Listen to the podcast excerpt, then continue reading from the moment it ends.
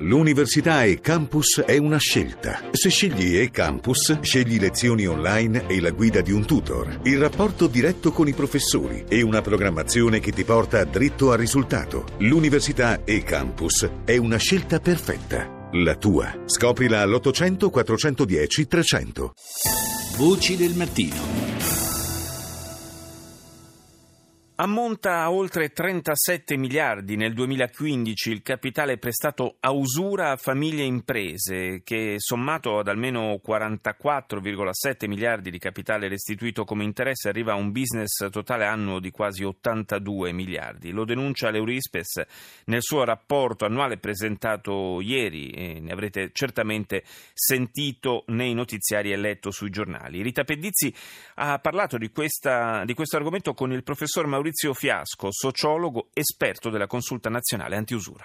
L'usura è un fenomeno che scorre parallelamente alla crisi del sistema finanziario ed economico, sia che riguardi le imprese, sia che riguardi le famiglie. Ha un marasma, una confusione, un disordine nel tessuto economico legale e nelle patologie del sistema finanziario e creditizio ufficiale. Si trova una opportunità anche per l'usura, che in varie forme poi colpisce diversi soggetti. Abbiamo un'usura riconducibile alla criminalità organizzata o alla criminalità comune, ma abbiamo anche forme di usura nascoste che non vengono avvertite come tali dalle stesse vittime, dalle stesse parti offese. Facciamo il caso di un interesse nascosto in un sovrapprezzo applicato a delle merci che vengono fornite, per esempio, a un commerciante o a un industriale. Lì l'interesse illegale si nasconde nel fatto che viene contrattualizzato un prezzo che è superiore a quello corrente nel mercato, oppure si fanno sottoscrivere dei contratti di prestito personale per l'acquisto di un bene di consumo durevole, un elettrodomestico, un'autovettura, una qualsiasi altra cosa, e invece viene erogato del denaro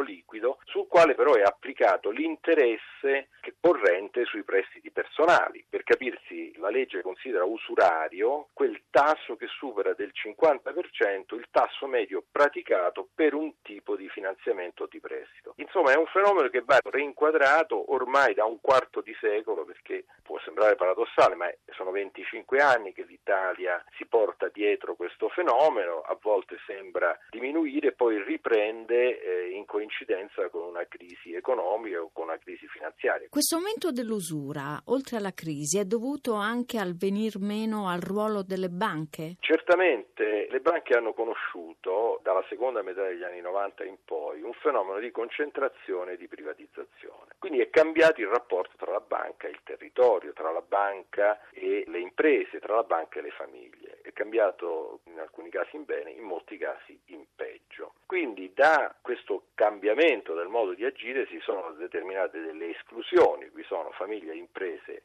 escluse dal credito ufficiale, oppure famiglie e imprese che vengono incluse nel credito ufficiale ma sopportando delle condizioni molto più onerose. Tutto questo ha determinato uno spazio tra chi ha bisogno di credito e gli istituti che lo dovrebbero erogare. Questo spazio rappresenta un mercato potenziale per l'usura che a volte si restringe, come nei primi anni di questo secolo, e adesso si è enormemente allargato. Questo spiega di nuovo l'emergere di un fenomeno molto pericoloso e insidioso per le istituzioni, per la legalità e per l'economia. Quindi la figura dell'usuraio non è rintracciabile solo tra i criminali, è presente anche tra gli insospettabili. Laddove c'è un bisogno insoddisfatto c'è il mercato clandestino, un mercato chiaramente illegale che spesso, ripeto, non è percepito come tale, proteiforme, cioè che assume le sembianze di un proteo, cambia continuamente fisionomia. C'è il vicino che ti presta dei soldi quando non riesci ad arrivare alla fine del mese, c'è il professionista che di fronte ad un cliente che non ha i soldi per